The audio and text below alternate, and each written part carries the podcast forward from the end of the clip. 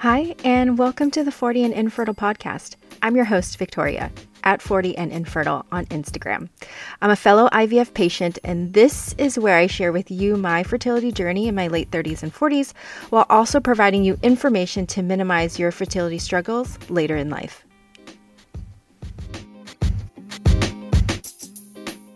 Hey guys, welcome to episode 36. This one is about recurrent pregnancy loss and implantation failure.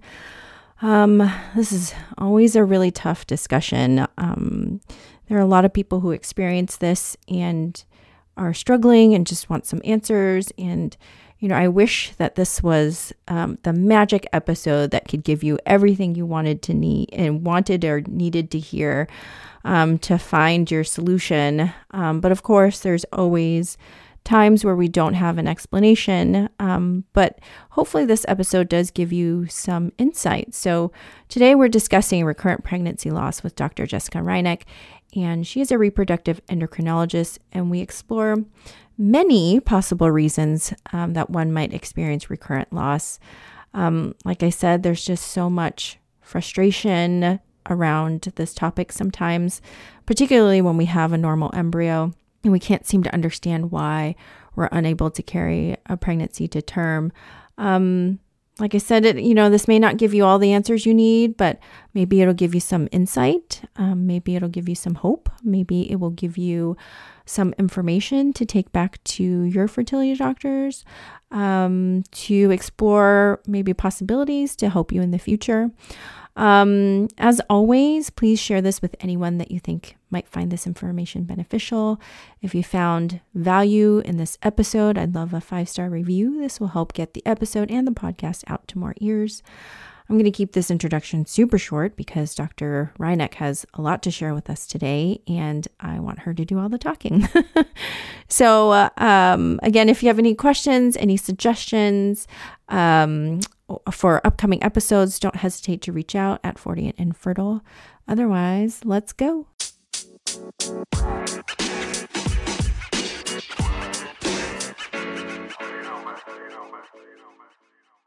Just a quick reminder, I am not a physician, and the information provided today is for educational and informational purposes only, and is not a substitute for professional medical advice. So make sure that you consult with your own fertility doctor before choosing any medical therapies that may affect your fertility. Unfortunately, every person's situation is unique, and it is vital that you discuss your own personal situation with your fertility doctor to decide what is the best course of action for you. Hey everyone, welcome back to another episode, and today we have Dr. Jessica Reinick here with us to talk about a really, really difficult topic, recurrent pregnancy loss. And I think this is such an important topic because I think loss and the experience of loss can often be overlooked and can be exceptionally traumatizing. And there are those of us who have experienced loss who will never be the same because of it. And I think even more frustrating sometimes when we have a normal embryo, we can't really explain why it's happening and we kind of want answers. So, I think we're all just trying to reduce the chances of this happening.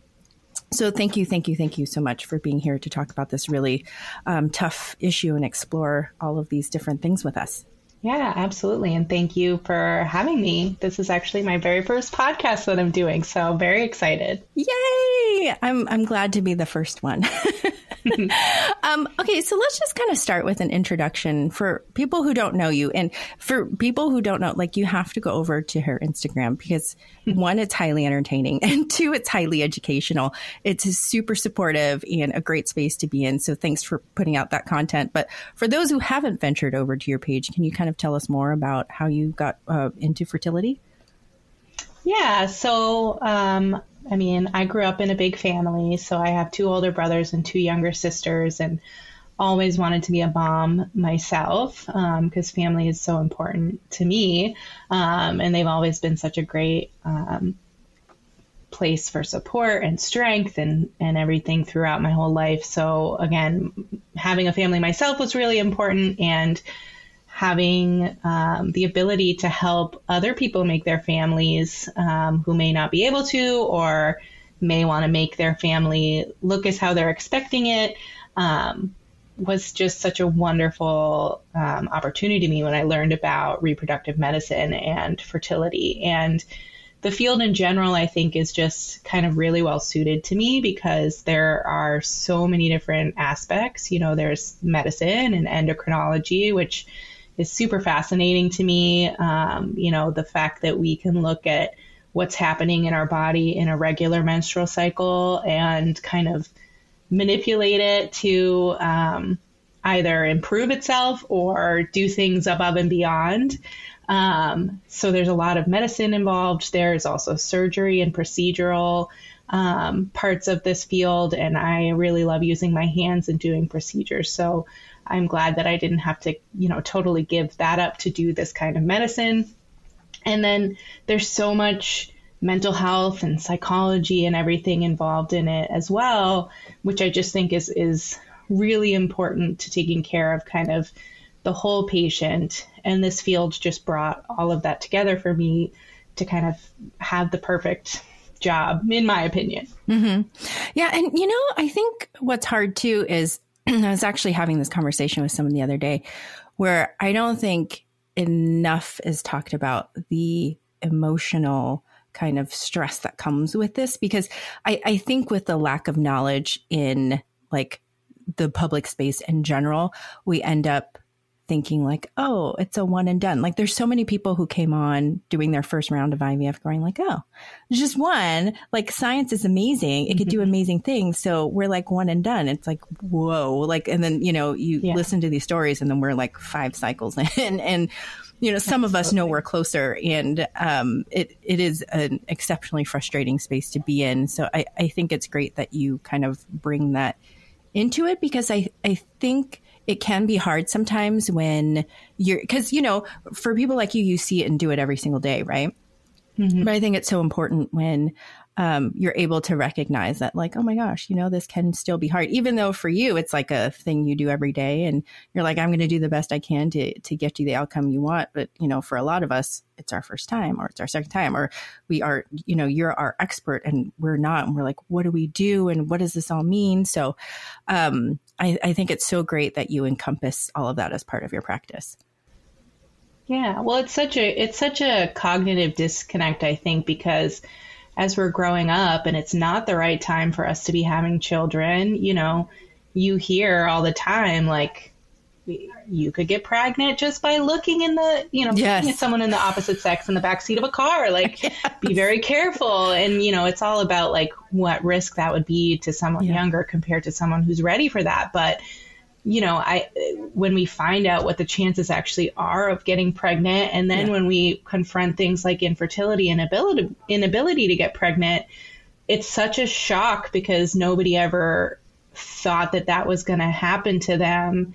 And then on top of that, like, I think specifically, like the generation that's trying to conceive right now, you know, it is still a little bit of like a stigma and taboo to talk about it, although I think a lot more open with social media and all of mm-hmm. that. But the generation before us that raised us, I feel like never talked about this Mm-mm. stuff. And so you like would never talk about your period. You would never talk about any of that. And so we just were totally unprepared. And so it's that shock can really, really hurt someone. And there's actually been studies that have been done that show that like the mental health issues that come with infertility are as devastating potentially as those of cancer and mm-hmm. like other terminal illnesses. So mm-hmm. it's very prominent mm-hmm. Yeah, in space. I think it's so true what you say too about kind of our exposure. Because I think when we had our first conversation before this, we talked about how we didn't talk about our menstrual period. So nobody knew about mm-hmm. their menstrual period. And you didn't know you had 5 days. You had 5 days mm-hmm. where you could potentially like create life, right? Like there's nobody tells you have 5 days, right? Plus or minus, nope. right? Depending on the person. Mm-hmm. But plus or minus, it's 5 days. You just think like, oh my gosh, like it, at all times, you should be wrapped in latex. There would be nothing. So nothing can penetrate that like barrier, right?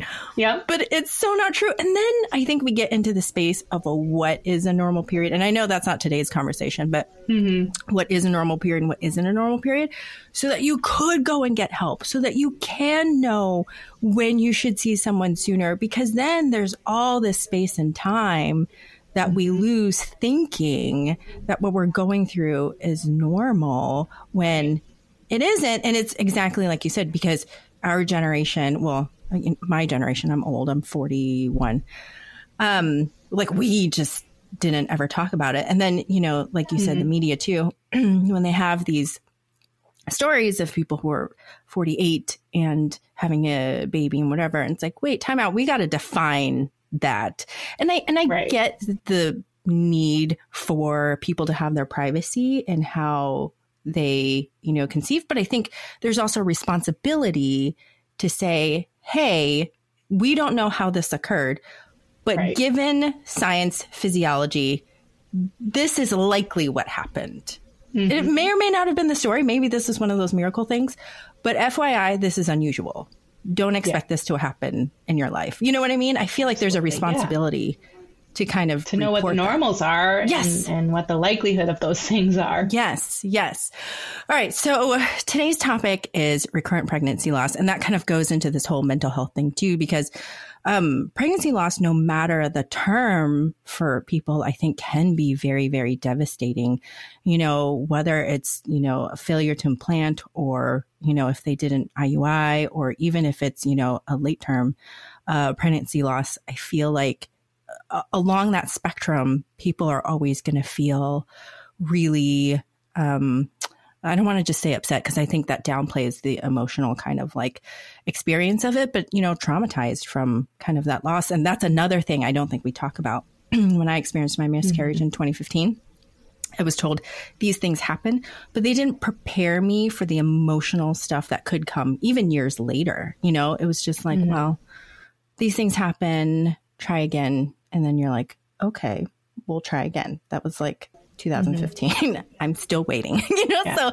I think this is really important to talk about. So first, can we define what exactly is a recurrent pregnancy loss? Yeah. So recurrent pregnancy loss, typical definition would be having two consecutive, so two back-to-back early pregnancy losses. So typically when thinking about recurrent pregnancy loss, we're thinking about first trimester, because things that happen a little later in pregnancy, I mean, early second trimester may be included, but things that happen a little later in pregnancy tend to be something else, a different kind of entity. So recurrent pregnancy loss itself is two consecutive early pregnancy losses. And that can be what is called a chemical pregnancy, although I kind of hate that term because it's a true pregnancy. There was implantation, and I feel like chemical pregnancy often will downplay the meaning of that, or whether it was 10 weeks and, you know, there was a prior heartbeat or whatever. So anything that is consecutive loss within the first trimester is what is considered recurrent loss. And that's actually a change. I think even when I was training at that time, we thought 3 losses, which was always so heartbreaking to, you know, have people come in after 2 and say, well, you know, you can wait and have another loss, but you never want to tell someone to go have another loss before you need testing. So I'm glad of that shift. But yeah. Was that a recent shift? I think, you know, I couldn't be able to tell you what year, but I do know, you know, when I was in residency, that's what we were still going by, three consecutive losses. And I was in residency, not, you know, 5, 6 years ago. So, yeah, because I'm still kind of hearing 3. So that is kind of, that's great that it's 2, because I mean, even 1 sometimes feels like a lot, you know what I mean? When you've gone through it. Absolutely. So, okay. And so, and I think, you know, I think the reason for that is, oh, sorry. No, go ahead. I think the reason for that is that, you know, when it's 2 in a row, you still have the most likely outcome of your next pregnancy is going to be live birth, no issues. And, even with 2, it's still more likely to be genetic issues, than anything else. And so, you know, I think the feeling was, well, once it's 3, then the chances go up. And, you know, it's more likely maybe something else that's going on. And so I think that's where that changed. But I think starting earlier is something that is a bit more sensitive to avoiding making people go have another loss. Not that anyone ever made someone go have another loss, but getting answers sooner is always, I think, a better option. Yeah.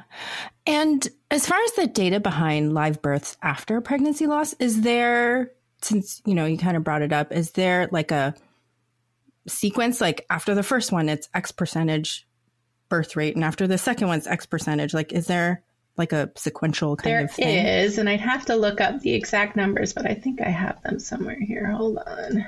But we do know, you know, even with up to 6 or more miscarriages, the vast majority of people, if they continue trying or do treatment, will ultimately have a successful live birth, up to 80% or so. Mm-hmm. So ultimately, we know chances still are very high of success.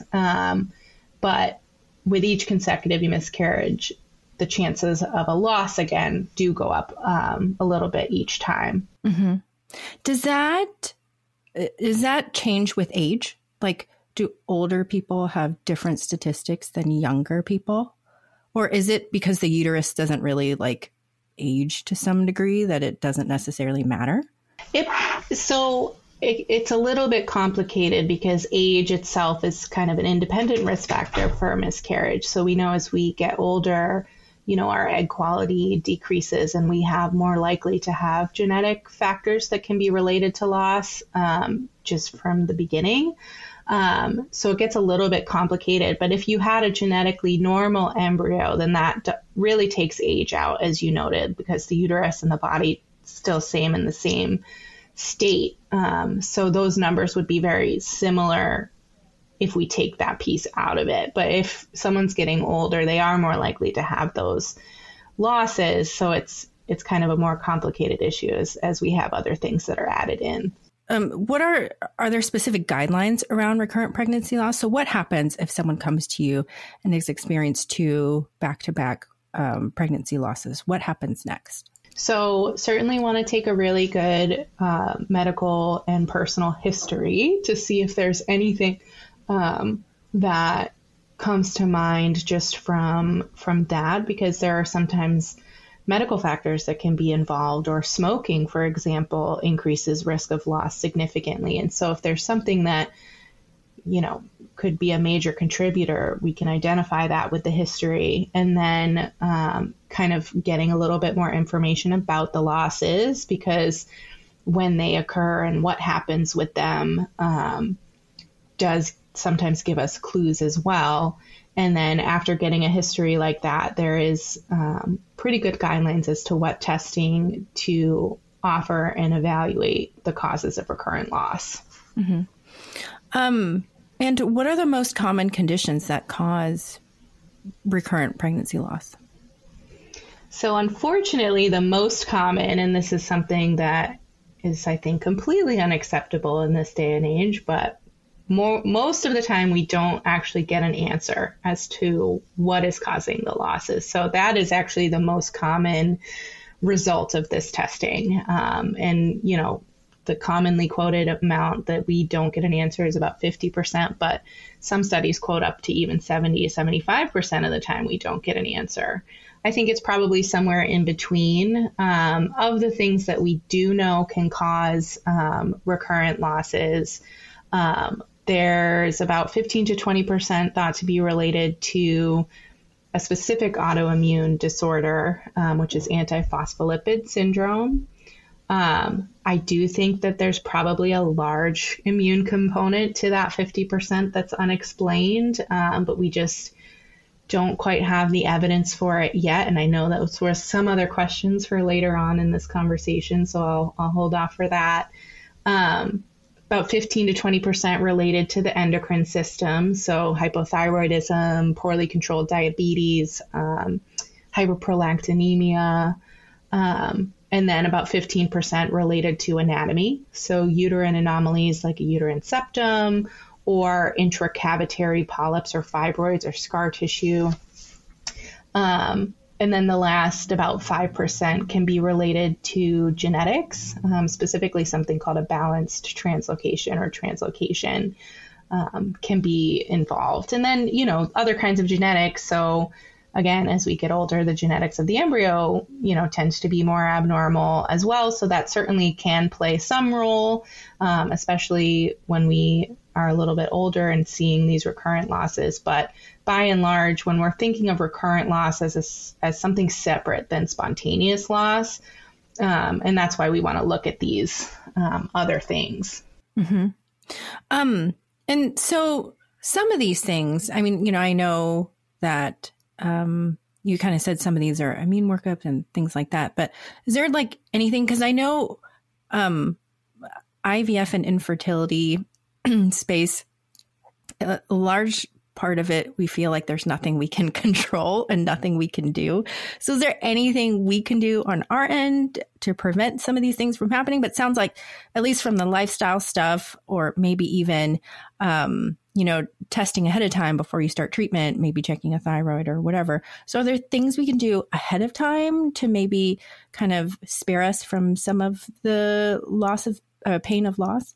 You know, it's a tough one because by and large, this is no one's fault. Mm-hmm. So it's not necessarily that there's anything that you could have ever done to prevent it. Now, you know, obviously looking retrospectively, you can look at your lifestyle and kind of think of some things that may be impactful. So again, smoking is like the biggest no-no from any aspect of reproductive health, mm-hmm. But can definitely impact things as well.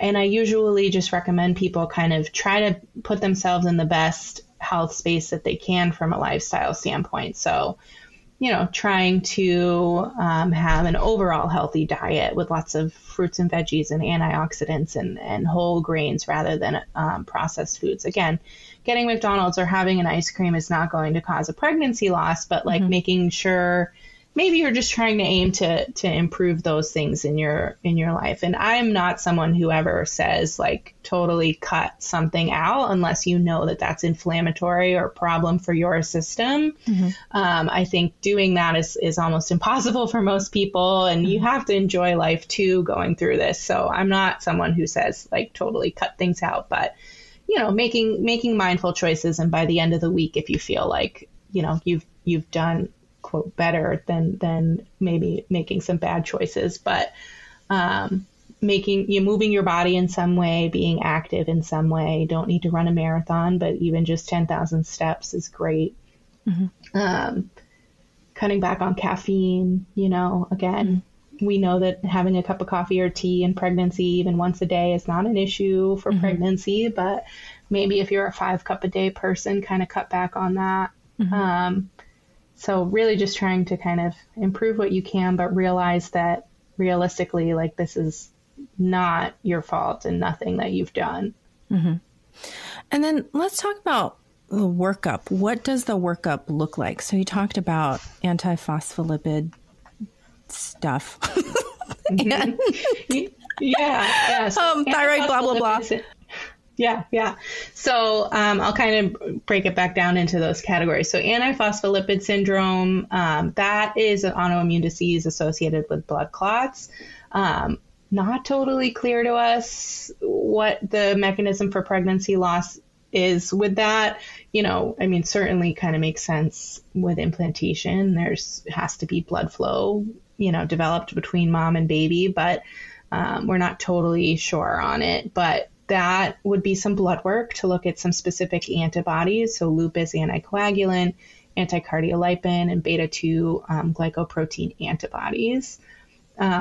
These are very different than like a thrombophilia or clotting panel, which is actually not recommended unless there's a personal history or family history of clotting. And so that is some blood work that will be done. From an endocrine standpoint, you know, again, checking your thyroid levels, checking your prolactin levels, hemoglobin A1C, which is associated with insulin resistance and diabetes.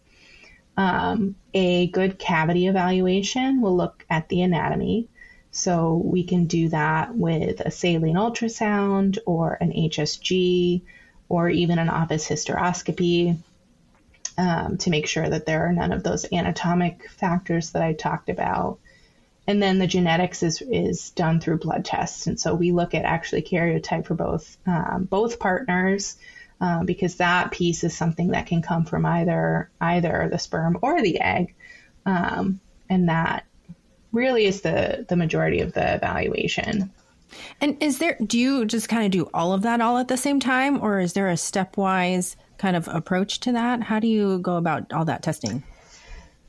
I typically do it all at one time, mainly because the majority of it is blood work, and we can kind of do it all in one blood draw. I mean, it's a lot of blood to take, but it's often easier. And then, we're not prolonging the process by doing one thing at a time, unless there's something that looks like really obvious for someone. Mm-hmm. But even still, I've had people that have a septum, diagnosed before they even see me, and I still do the blood work because the worst thing I can think I could do is get them pregnant again and then find out that it's something, there's something else there. So to me, it's worth it to kind of do the entire evaluation all at once so you can see what, everything that can be playing a role here so we can really make the best plan for someone.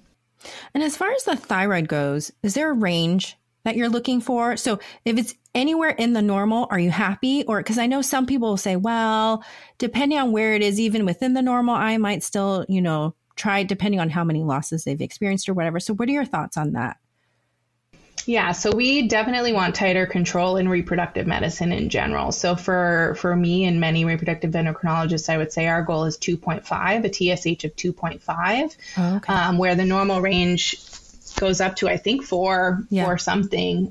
But in people that are trying to conceive and people with recurrent loss, we definitely want a little bit tighter control. So even if it's 2.7, I'll start people on a low dose supplementation. And we also will look at thyroid antibodies in this population too. And sometimes when the thyroid, the TSH is lower than 2.5, but if they have thyroid antibodies, will still start supplementation. So we do want a little bit tighter control.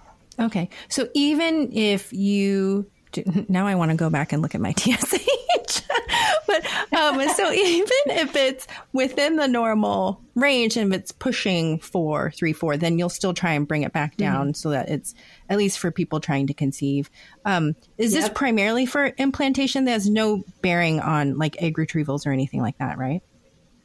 Doesn't typically have any issues with egg retrieval, or even, egg quality, likely not to cause an issue. But we do know that early in pregnancy, and related to hormones, which actually during egg retrieval and stimulation, your thyroid may be very out of whack. We don't necessarily want to check it when you're on all of those meds, but we know in early pregnancy that the thyroid demand goes up. And so if you're already like slightly low or at the upper limit of normal, it's likely to push you into abnormal. And the baby is relying on our thyroid until about the end of the first trimester, at least. So having that tighter control helps make sure that when you do become pregnant, you're in good shape and the baby's in good shape. So if you were to explore that, let's pretend, because this happens in this space, and I'm sure you've heard it, and I've seen your posts about it too. Mm-hmm. Let's say you bring this up and you don't feel like you're being heard by your doctor, right? Mm-hmm. But you go back, or maybe you've had 2 pregnancy losses. They're like, try again because they're still working off the 3 or whatever, right? And you look at your thyroid and you look to see it's a little bit out of that sweet spot that you like, and you want to talk to your doctor about trying to bring that down to see if it'll help with your next pregnancy. How would you recommend going about like having that conversation if they want to say like, hey, this may be something that I need to look at, number one, and number two, what time frame does it need to happen before, like before your pregnancy or transfer or whatever? Like, would you say, check your blood work 2 weeks before, and or at least have it, in that range for 2 weeks before you transfer? Or like, what are your thoughts on that? Yeah. So as far as bringing it up to your doctor, my philosophy, and I know this isn't everybody's as a physician, but this is your relationship. And I am always appreciative when patients share what they're particularly concerned about, because I feel like that can help me be a better doctor for them, because everybody has different things that they look at. You know, I have people who come and they want to go right to IVF, and I have people that come and want to do anything but IVF, and like sharing that is so important. And so I try to make everything as much of a conversation as I can. So if someone, you know, wants to try to bring that up to their doctor, you know, I think it's always helpful to say why, where it's coming from, because, you know, there's a lot about this field and space online that is a little out there. So, you know, we want to make sure that you're getting things from kind of a reputable area, and to bring it kind of as a question, like, you know, I read this about thyroid prior to pregnancy. This is what my results were. Can you explain to me, like, why this isn't a concern for me? Or can you explain to me what harm it would be to try it? Because then, you know, it's less of like a, you're doing this wrong, and more of like a, here, educate me in this moment. And also you're bringing it up, like, I'm concerned about that. And honestly, if you approach someone in that way and they were just kind of shut you down, it's time to find a new doctor. But, you know, I think that's a really like easy way to do it. Like, hey, I'm concerned about this. Do you mind just like running through why I shouldn't be, or why maybe I'm right? I think is a good way. Yeah, I agree. I think approach means everything. What is it? You catch more flies with honey or something? Is that the thing? Yeah. Like, so cause I know I've been on the receiving end of, you know, people almost like it, as an accusation kind of thing. And that puts people on the defensive.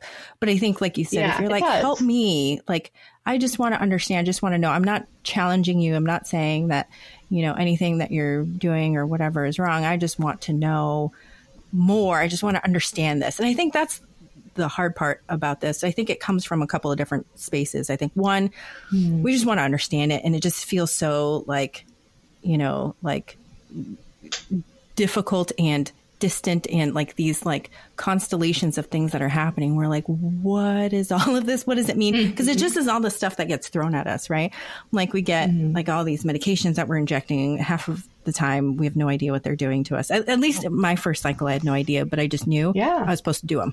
I just knew I was supposed to inject them and what time to inject them, but I had no idea what was happening and why I was doing them.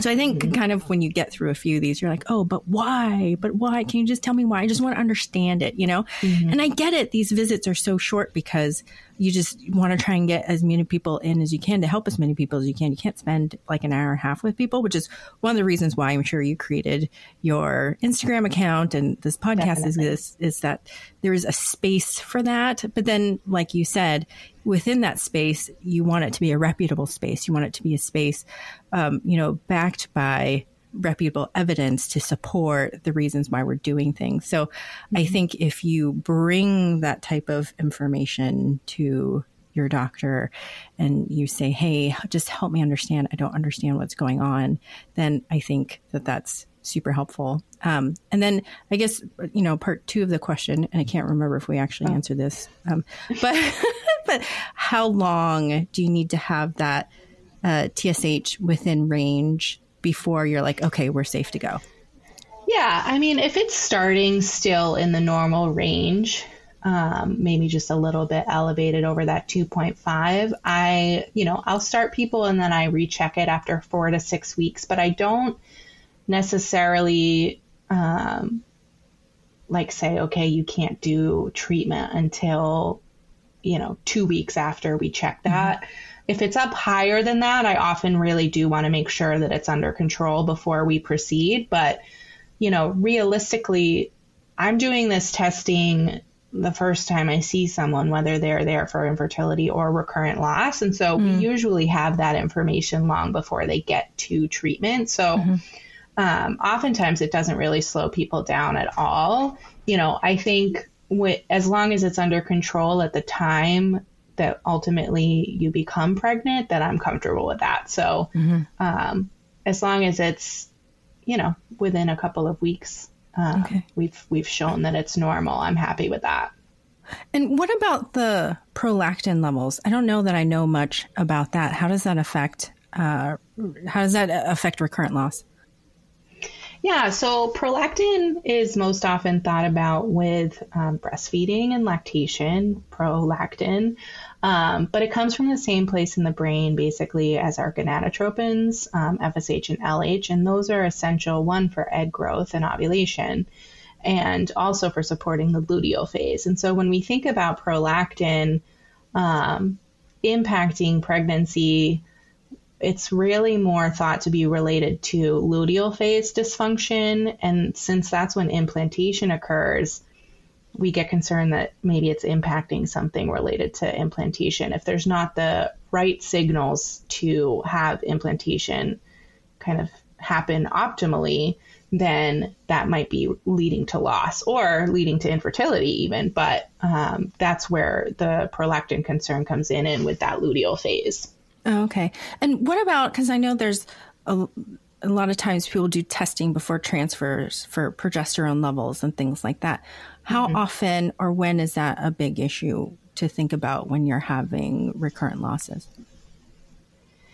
Progesterone's a really tricky one because I think there's a lot of misinformation out there about progesterone. And I am sure anyone that's in this space is following Natalie Crawford, but she is amazing and has really, really good talks about progesterone. Like, I love the way that she presents it. But basically, so we have that luteal phase, and during the luteal phase, your corpus luteum from ovulation is making progesterone to support implantation, the early pregnancy. But during the luteal phase, the progesterone is going up and down, and you could test it 2 times in the same person in the same day, and it could be 3.5 and it could be 39. So a lot of times when we talk about progesterone and when people come to me and say they have low progesterone, it was checked in that luteal phase or a totally wrong time in the cycle. I've had people check it in the follicular phase where progesterone should be negative. And they're like, look, I was told I have low progesterone. What happens after the luteal phase, either you get your period because your progesterone drops and you're not pregnant, or pregnancy hormone HCG comes in and rescues that corpus luteum to continue making progesterone. And then in pregnancy, we do expect the progesterone levels to be higher. So ideally over 10, if not better, over 20. And so that's kind of more where progesterone levels are kind of more involved. And that's typically what we aim for with a transfer, for progesterone to be over 20 ideally. But when we're seeing low progesterones in pregnancy losses, it really is more likely to be because the pregnancy is abnormal, because that HCG is not functioning to keep the corpus luteum properly making progesterone. That being said, with unexplained recurrent pregnancy loss, one of the options and an option that does increase your chances of success is doing progesterone, but it has to start in the luteal phase because it's all involved with that implantation process. So if it started a couple days after ovulation, it has been shown to benefit people who have unexplained recurrent loss. If it started once already pregnant, then it doesn't have that same effect. Okay. And then I know there are different methods to deliver the progesterone, right? Can you talk a little bit about the different methods? Because there's the in oil, right? Like, what are all the different methods? Yeah. So in general, the way I like to think about it, if you're supplementing progesterone, so if someone's ovulated and they're making some progesterone on their own, vaginal progesterone is the way to go because you're making a little bit of progesterone yourself. So it's effective enough. And then you're supplementing and just doing kind of the less invasive option, vaginal progesterone is no fun either, but, certainly I think most people are more comfortable with putting it in the vagina than injecting it in their butt for 10 weeks. If is that the blue stuff? Ovulating on your own. That is, oh no, blue stuff is estrogen. Oh, blue stuff is estrogen. Estrase. Okay. Yes. But I mean, it all comes out in big sticky globs. It's a wonderful thing that we do to everybody. But if you're not ovulating on your own, so in completely medicated type transfer cycles where we're suppressing your ovulation, then the progesterone in oil is what is actually more successful because you need to replace progesterone. And then what becomes a little trickier is during a fresh transfer or like a stimulated transfer where you actually are ovulating and you're making progesterone.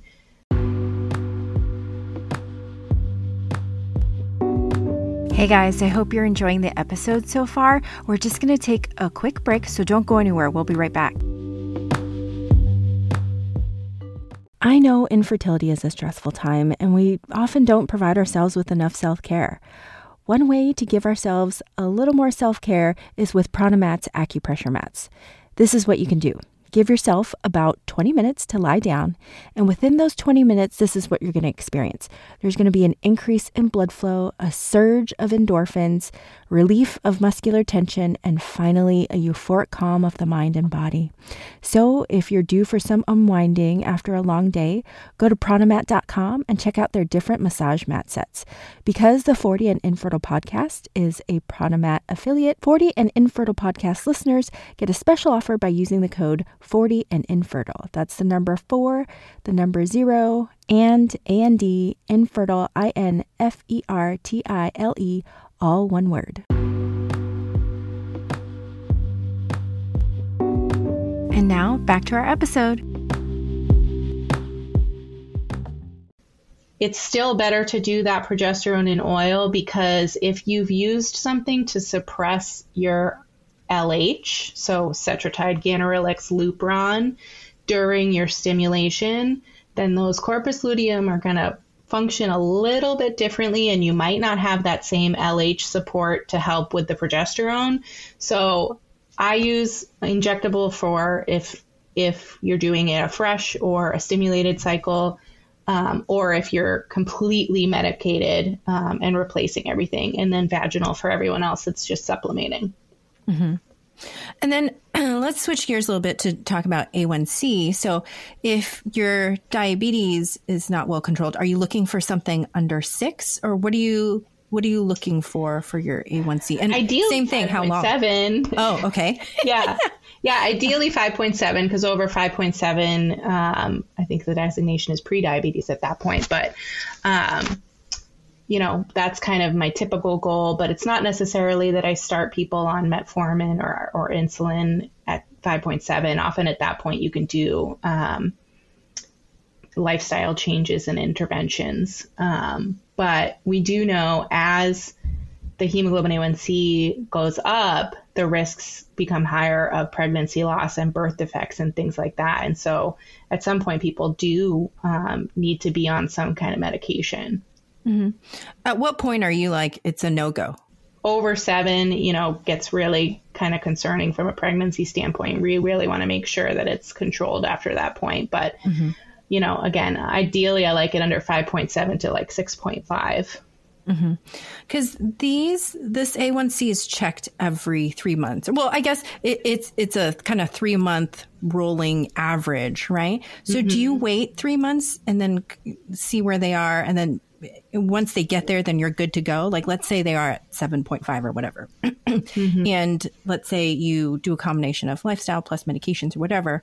And then do you wait 3 months to recheck and then move forward after that, or if they are in the sweet spot? Or do you, what do you normally do?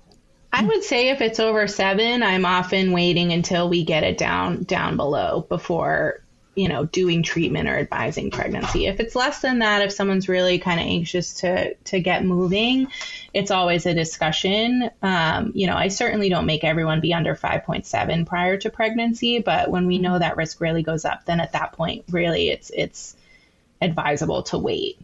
Mm-hmm. And if you have, and I know they're not always connected, but if you have it lower in that 5.7 sweet spot, what's the risk with gestational diabetes that may or may not come after pregnancy? Is there a decrease in the risk for that? So if it's under control, there's certainly a decrease in the risk. But if you're someone that does have higher insulin resistance or altered insulin sensitivity, you are at higher risk of gestational diabetes regardless. So even if you were higher and got under control, you still may be at increased risk, because pregnancy is a state that kind of predisposes to diabetes. You know, it's not anyone's fault in pregnancy to get gestational diabetes. It's the placenta, because it makes a hormone that makes someone diabetic, basically. It's just why we even, you know, we screen everybody. So it definitely is a little bit of a higher risk. Mm-hmm. And so let's say you've had, you know, a bunch of losses. At what point are you having a conversation with your patient about gestational carriers? You know, that's a really hard one. I think that different people have totally different levels, or not levels, but places that they're starting at for that. You know, I've had someone have 3 losses and say that emotionally they just cannot handle the thought of another loss and they were ready for a gestational carrier. I've had someone who's had 8 or 9 losses and would never even think of a gestational carrier. So it's a very truly personal decision. You know, I try to bring it in as like a potential future option, like earlier rather than later, you know. So if someone has done IVF and we've done genetic normal embryos and we're still having losses, you know, I always say, you know, this is what we've done so far, you know, here are the things that we can change. You know, I don't think we're there yet, but there is always the future possibility of that if that's something that you would be open to. And I'm not, you know, and I always make it like, I'm not saying you need that, but like something to think about. Because I think the earlier you kind of introduce something like that, then when you get to the point where it's time, people tend to be a little bit more open to it and accepting of it. And if they've been thinking about it, but I really think it's very individual when people end up at that point. So I do try to let what's going on with the individual kind of guide that.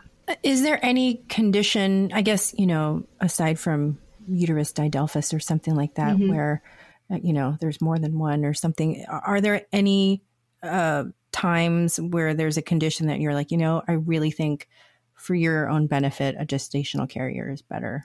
From a recurrent loss standpoint, not typically, unless, you know, it's something that is also putting the mom's health at risk, or, you know, the emotional and psychological burden of these recurrent losses is impacting someone so much. But when we think about like gestational carrier, really is like a better and safer option for someone, it's often more, you know, those moms that would potentially have catastrophic medical outcomes for themselves or baby, which, you know, certainly can help it happen with some of the congenital uterine changes or variants. So something to definitely think about. But from a recurrent loss standpoint, there's not much that necessarily like would necessarily fall into kind of that category where you would say like, my medical recommendation is that, you know, you should not be pregnant, basically. Yeah. And the only reason why I ask is because in the event that, you know, maybe someone's doctor isn't really like bringing it up and, you know, you're curious if that's something that could be helpful for you, if you're really struggling, then, you know, I just kind of wanted people to have some idea of maybe like when would be times that maybe you could think about that. But I guess the answer to that sometimes is that maybe you just pose the question, just say, hey, is this a space where, you know, I might benefit from using a gestational carrier, or if there's a reason why I might need one. And then, you know, you might be able to get your answer that way, I think, too. So that might be another way absolutely. To kind of, yeah.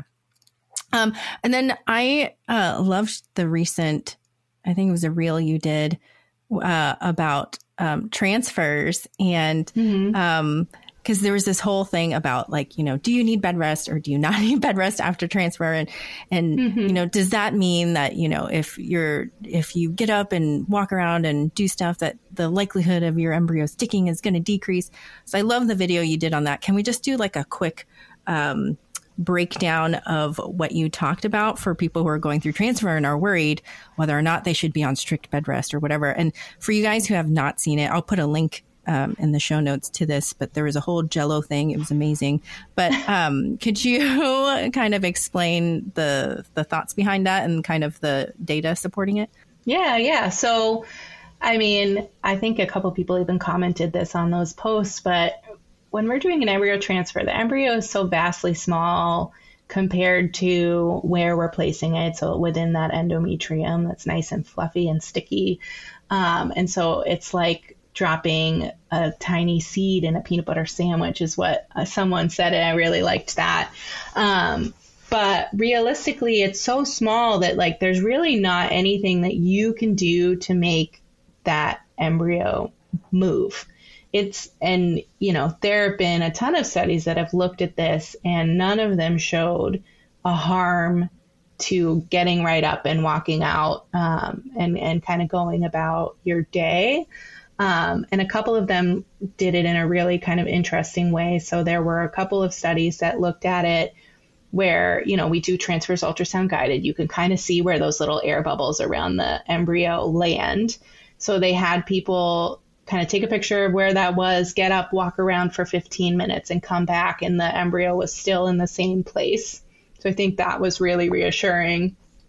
And other studies that would compare different lengths of time of bed rest compared to getting right up, or, you know, a day of bed rest or 10 minutes, you know, versus 10 minutes. And none of them showed a benefit to any length of time. And actually one of them showed some harm to even waiting 10 minutes afterwards. And I don't know, I don't necessarily think that is the case, but we have really good evidence that that embryo is not going anywhere unless there's something else that might be going on with the uterus or the fallopian tubes that could predispose it to kind of move somewhere else, like the tube, like with an ectopic pregnancy, because a lot of people had a lot of questions about that from that video. But there's really nothing that you can do that will change where it lands.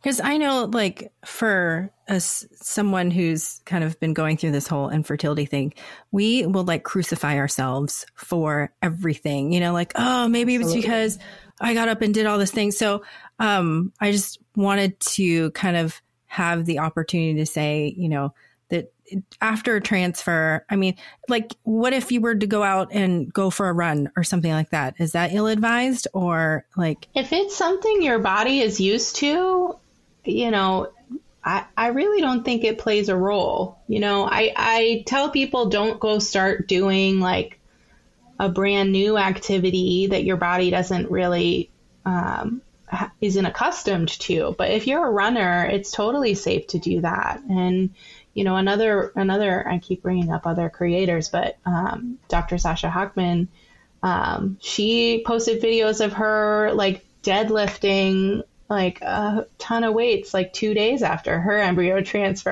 and she's now, you know, into her third trimester. So, you know, we know that if it's something your body's used to, you know, realistically, it's not going to cause any issues. If you aren't someone who's super active and wants to, you know, just, I would say usually people to kind of start slow. Or if anything feels uncomfortable, then stop. So, you know, I think our clinic recommends pelvic rest, after, even until the ultrasound, which I think is a little bit overly cautious, although, you know, sometimes that can make people feel more confident. So absolutely, if you're not feeling like you would have a good mental space, if you did something and then didn't get pregnant or had a loss, don't. But, you know, kind of work your way into things, do the things that your body's used to, and it's realistically totally safe. Yeah. I mean, I think you're often treating two things, right? The physical thing in the body and our brains. Absolutely. And I think that's where so many restrictions after transfer come from? Because we know that people think about everything and like we'll say, is it because I did this? Is it because I did that? You know, did I eat too much spicy food? My palate loves spicy food. Is that a problem? You know, I have conversations about all sorts of things that like, to me, I'm like, oh my goodness, like, oh, I my heart breaks that you would think that that would be related, but it's what we do. We try to explain things. So I think a part of our restrictions often come from like, we don't want anyone to think that they possibly could have done anything wrong. Yeah. But I think we're a lot more restrictive than necessarily we have to be based on the evidence. Mm-hmm. Yeah. Well, and I think too, people get pregnant, you know, that run marathons and lift weights and do all of those things. Mm-hmm. So, you know, we know that it's safe in pregnancy.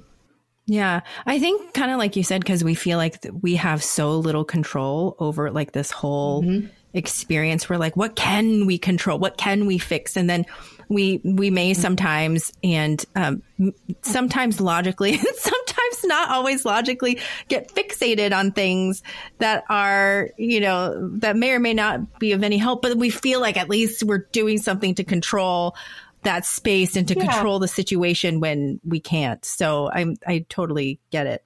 But okay, so we had some questions. So let me bring up these questions. If that's okay, are you good with questions right now? Yeah. Okay. All right. Question. This first question is, why do PGTA normal embryos fail or end in a miscarriage? So this is a tricky one, and we don't always know the answer to it. Unfortunately, I feel like I'm saying over and over again today. But, you know, when this happens, I do think that by and large, most likely it's still something related to the embryo. And part of my post she was talking about with the embryo transfer failures, you know, speaks to this where there are small changes in the embryo that we can't pick up with PGTA that could be related to that. Or, you know, even if you have the right number of chromosomes, it doesn't necessarily mean that the right genes are being activated at the right time for perfect implantation to occur. And so I still think that majority of the time it can be related to the embryo because so much has to happen for it to happen optimally. So when someone doesn't have success with an embryo transfer, even if it's genetically normal, you know, the first three things I still think of are embryo. And then does the quality matter? The quality doesn't matter quite as much, you know. Okay. If we know that it's genetically normal, I mean, a little bit, you know, C-grade embryos do tend to have little bit lower success rates, which, you know, some clinics don't even biopsy or transfer C-grade embryos. So, you know, it all depends on what you're looking at. You know, certainly we like to try to prioritize by the best looking ones first. So there may be a little bit of an impact, but not quite as much, I think. The thought is maybe that something metabolically happened as the embryo was growing that made it look maybe a little bit less optimal. And maybe if that's the case with growth, that would be the case with implantation. So maybe a little bit, but not quite as much, I think. Okay. I'm going to combine these two questions because they're kind of the same. Okay. So one of them says, recurrent pregnancy loss with no conception issues and chromosomally normal. What is the next step? And then the second one's implantation failure with PGT normal, what to do next? So, I mean, they're very, very similar. Yeah. So the first one, recurrent loss with no conception issues and chromosomally normal, you know, I mean, really, these are the people that we really want to make sure has done that recurrent pregnancy loss evaluation, right? Like make sure that is all done. And everything there is under control. And then, you know, there's definitely like different proposed protocols. And this is something with the implying the failure, the second question, implying failure with a PGT normal embryo. I mean, certainly with that, there's some other things we want to look for, like endometriosis or abnormalities with the lining, like endometritis. But in general, you know, once we've done this evaluation and we're not finding anything, then we start thinking about kind of alternative protocols, which I know some other people had asked about, there's not a lot of great evidence for them, but, you know, there's different things that, you know, in theory could be beneficial. And so sometimes we're more willing to try them than others. And I know someone had asked about a couple of them, so I don't know if I should hold off on that, but, you know, things like using steroids or antihistamines or blood thinners is something we often will change, or, you know, personally, I will change for certain people without, again, great evidence. But in theory, it just makes sense to me for some people. So because you talked a little bit about endometriosis. So how would endometriosis affect implantation? So endometriosis is less commonly associated with recurrent loss. So I just want to make sure to make that clear. But with the PGTA normal embryos, or just embryo implantation failure in general, endometriosis is something that's super inflammatory. And we know that some of the markers that are associated with inflammation and endometriosis are found at the level of the lining of the uterus. And the thought is that maybe those inflammatory markers are causing, for some reason, altered receptivity through progesterone. And so I think, you know, the main thought is that it's causing progesterone resistance. And so therefore your lining is not quite as receptive as it should be when we're doing the transfer. And that's, you know, pretty well evidenced by, you know, people, if they treat their endometriosis either via Lupron or surgery, it does increase their chances of having a successful transfer. Yeah. And then what about, say, like a mild adenomyosis or something like that? Because I know sometimes too with adenomyosis, you'll treat that with Lupron, Depo. Yeah, correct? Adenomyosis very, very similarly. It would have, you know, I think expected similar inflammation that can cause that problem as well. Mm-hmm. Do you, like, is there, if there's any adenomyosis, do you treat it, or do you like wait until it's moderate? At what point do you say, like, hey, this is a real problem we should think about?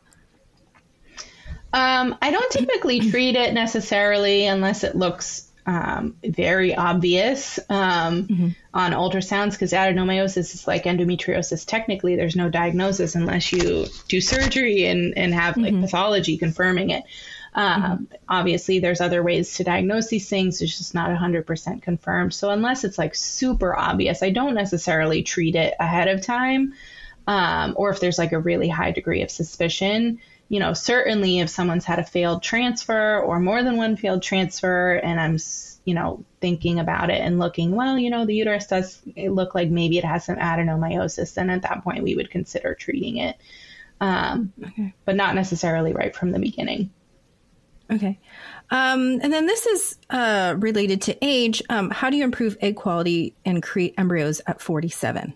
This is really, really hard, because at 47, very, very few of the eggs are genetically normal. And so regardless of what kind of interventions we do from a overall egg quality standpoint, from a genetic egg quality standpoint, there's just nothing we can do to reverse the genetics. And, you know, it's hard to find that genetically normal egg. You know, over 45, pretty much less than 5% of our eggs are genetically normal. And then as we get older, the numbers go down too. So it's like a double hit, because, okay, 5% of our eggs are normal, but if we can get 100 eggs, fine, we'll still get an embryo. But if we're only getting one egg, then we don't have that. So unfortunately, at that age, it's really, really hard to get pregnant with your own egg. And, you know, oftentimes, or pretty much well evidenced, that IVF doesn't really improve chances, because if we're not getting more than one egg, you know, why go into the body and do surgery and put you at all of these risks, when if you ovulate one egg on your own, you have that same chance, one egg, depending on how we get it. You know, there's certainly, again, those lifestyle things that we talked about. There are some supplements that may, you know, improve overall health as well as egg quality, but really at that age, the majority of the issue is genetic. And so there's really not much we can do to or nothing really that we can do to change that. Mm-hmm. Okay. Let's see. Blood flow issue to the uterus. A friend brought up brought this up to me after my week eight miscarriage. This is super rare, and not necessarily something that's been proven to cause losses. Again, we have kind of good evidence for the genetics and then pretty good evidence for these other causes of recurrent loss. Blood flow issues is certainly something that is one of those things that in my mind, certainly could play a role theoretically. And so for some people, we'll use aspirin and Lovenox and that'll do the trick for them. But for most people, I would not say that blood flow issues are what's causing these losses. I think another thing to bring up, too, because when I go to my acupuncturist, they talk a lot about blood flow to the uterus. Mm-hmm. And I think it's important to kind of differentiate maybe the thought behind that. I think because when I go to the acupuncturist, they say, oh, we're going to do these acupoints to increase blood flow to the uterus. Mm-hmm. And I think so that's like the Eastern medicine philosophy. And I think Western medicine philosophy, when you're looking at blood flow, you're looking at like something you can see blood coursing through the blood vessels, as opposed to increasing the amount of like normal blood flow that would go there to kind of help with pregnancy. So I think there's two different philosophies of thinking and how blood flow can help with pregnancy. And so I think that's important to kind of bring up too. So there are two questions that are kind of related. So I'll kind of lump these together as well. Thoughts on seeing a reproductive immunologist when all tests come back normal, and opinions on reproductive immunology treatments for recurrent pregnancy loss, Lovenox, prednisone, antihistamine. Yeah. So I think if someone feels like mentally they will benefit from that, I think it's worthwhile to at least get an opinion. Right now, we do not have great evidence for much of the immune treatments that are available. As I said at the beginning, I do very much believe that a large part of unexplained recurrent pregnancy loss probably is related to the immune system because it just makes sense. But most studies that look at different immune tests or different immune treatments at this point don't really show a benefit for live birth. Mm-hmm. And I know you'll hear stories all over the place about like, oh, well, I had my NK cells tested and then they did this treatment and now I have a baby. Mm-hmm. And I don't ever want to downplay someone that went through that and found success. But right now, I just don't think that we have much great evidence. Now, there's totally a benefit sometimes to empiric treatment. Like we don't know what mm-hmm. we're treating, but we're going to do it mm-hmm. by this because the theory is there and it makes mm-hmm. sense. So the antihistamine protocol, that is something that I will use for people with recurrent loss. That is not evidence. It has not been studied mm-hmm. for recurrent loss or pregnancy in general. But we know that histamine is very important in implantation. We know that people can have aberrant histamine systems. And I've mm-hmm. seen great success with it. Do I know mm-hmm. totally why it works? No, I don't. Mm-hmm. But it's also a very low level intervention with low risk and potential harm. And so mm-hmm. with this potential benefit, it's worth it. Now, yeah. There are other things that may be very costly or expensive or mm-hmm. invasive that people propose as options. In that situation, maybe not a good empiric option because it is causing harm, whether financial mm-hmm. or, potential to your body yeah. and health. I fully expect to be putting my foot in my mouth 30 years from now, because I'm sure we are going to have so much more evidence, which I love. I mm-hmm. am excited for that. And I'm so ready to have more information because 50% plus is totally unacceptable, like I said. Yeah. But right now, much of that evidence just isn't there. But I support mm-hmm. my patients that want to get that evaluation and even do those treatments. Mm-hmm. And I work with people that are working alongside of a reproductive immunologist all the time. Mm-hmm. Mm-hmm.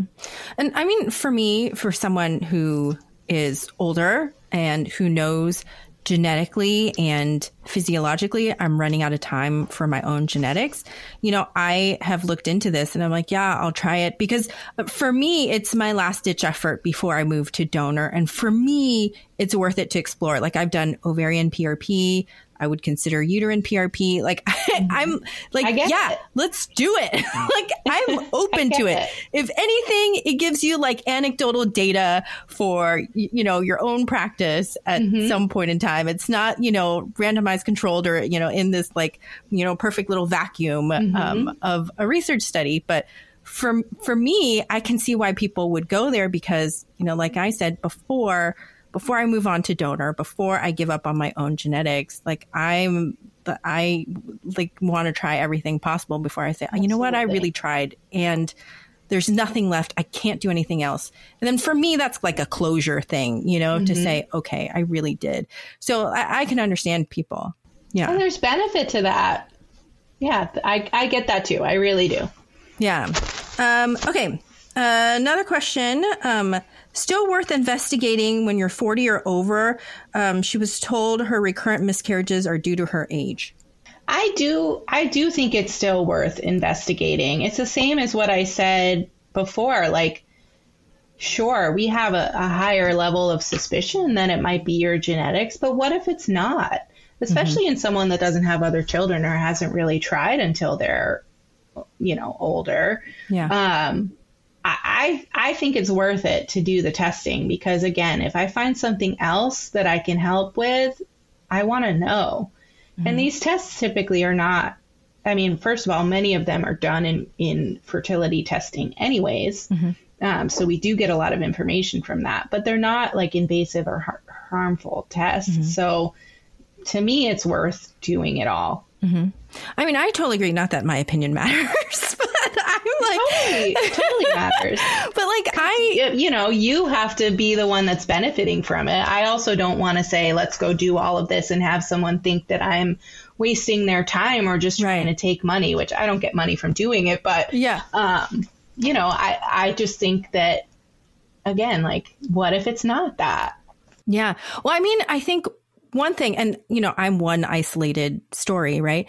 But like, you know, I kind of had this suspicion that I had endometriosis and, you know, at 41, like throughout my whole life, there had kind of been little hints here and there, but because I spent most of my life on birth control, like I would never really know it because, you know, all of it was being masked, which happens, which is whatever, you know, it happens when you're on birth control. And so when I was coming off, you know, I noticed, I'm like, oh, my periods are kind of heavy. Oh, they're kind of uncomfortable, but not to the point I, you know, never stayed home from work or anything like that, still went to work.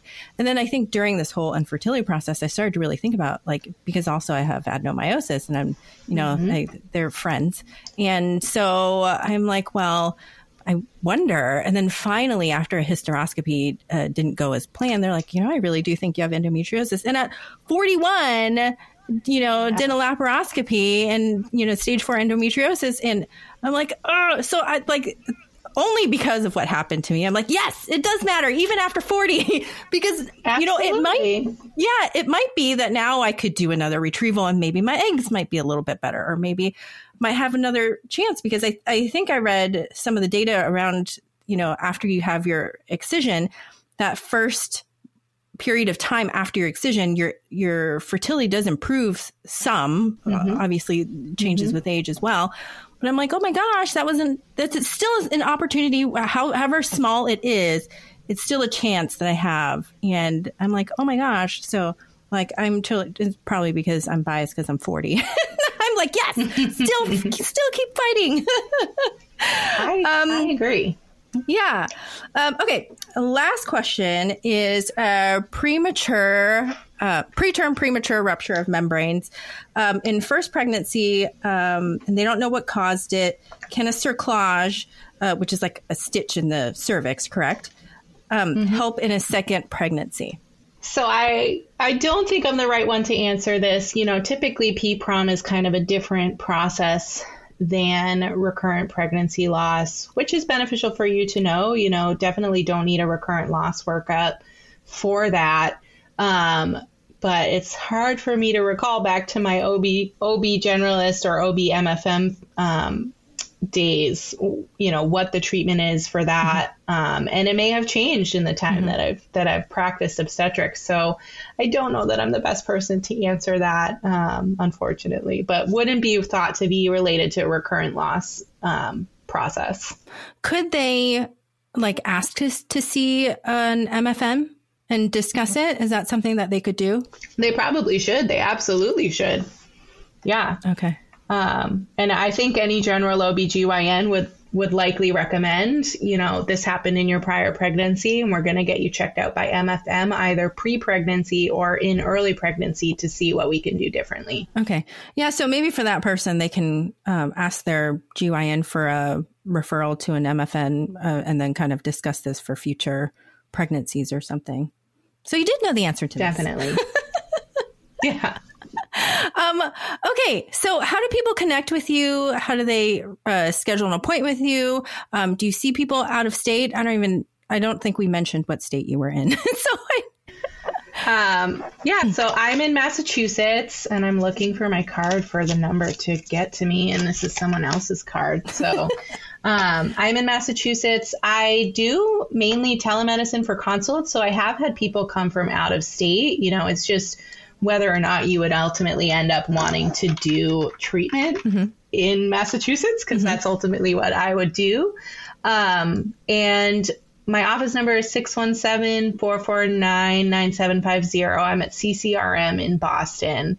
I also am pretty active on Instagram and TikTok and trying to figure out if I need to branch out into other spaces. But I do weekly Q&As on Instagram. I post pretty actively on both platforms. So you can also reach out to me there, although I'm pretty bad about answering direct messages. So if you're looking for treatment, certainly call that office number or look me up online. You can find me. And, you know, I don't have a super long wait for appointments, so I'd be happy to see anyone. Yeah. Well, thank you so much for taking the time to be with me today and talk about this really, really difficult topic that I think can be triggering for a lot of people. And I know it's not easy to answer these questions. And especially when we ask you these hard questions, because we're like, help us fix it. We just want to fix it. Just tell us what to fix. And I know there's not always an answer, which is like the worst part of all of this. So thank you for taking the time to really break it down and explain it to us. Absolutely. And just so you know, we are feeling the same way from our end. Like, we just want to fix it. We want to help them fix it and hopefully have a good outcome. And most people do. And that is something to like definitely take to heart, because it is so hard to see any kind of good or positivity when you're going through it, any kind of infertility or recurrent loss. But most people do have success ultimately, or you know, peace at least with their process. And so something totally to keep in mind. Well, I hope that you'll come back and talk about more topics with us, because there's so much to kind of dig into in the infertility space. And I love all the stuff you present on your online space. So hopefully I'll put another request out. We'll discuss another topic if you're open to it. Yeah, absolutely. And hopefully it won't take 3 months next time, because I was crazy busy this summer. No.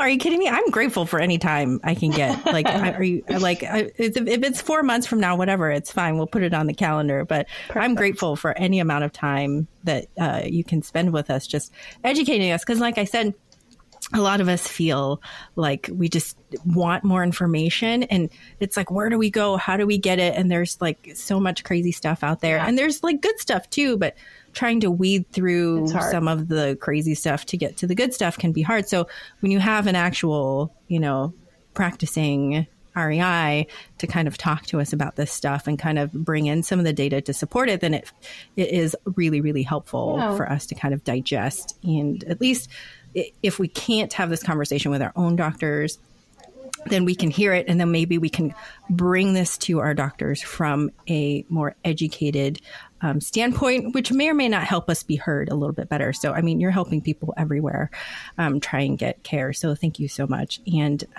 hopefully, maybe within, what are we in? So maybe by the end of the year, we'll do another one sometime. Yeah. Well, thank you so much for being here today, and we will connect soon. I want to thank you for tuning in today. I hope you found today's episode helpful. If you want a question or topic covered in future episodes, please feel free to reach out to me on Instagram at 40andinfertile. Make sure you hit the subscribe button for alerts and new episodes, and I hope to see you back again soon.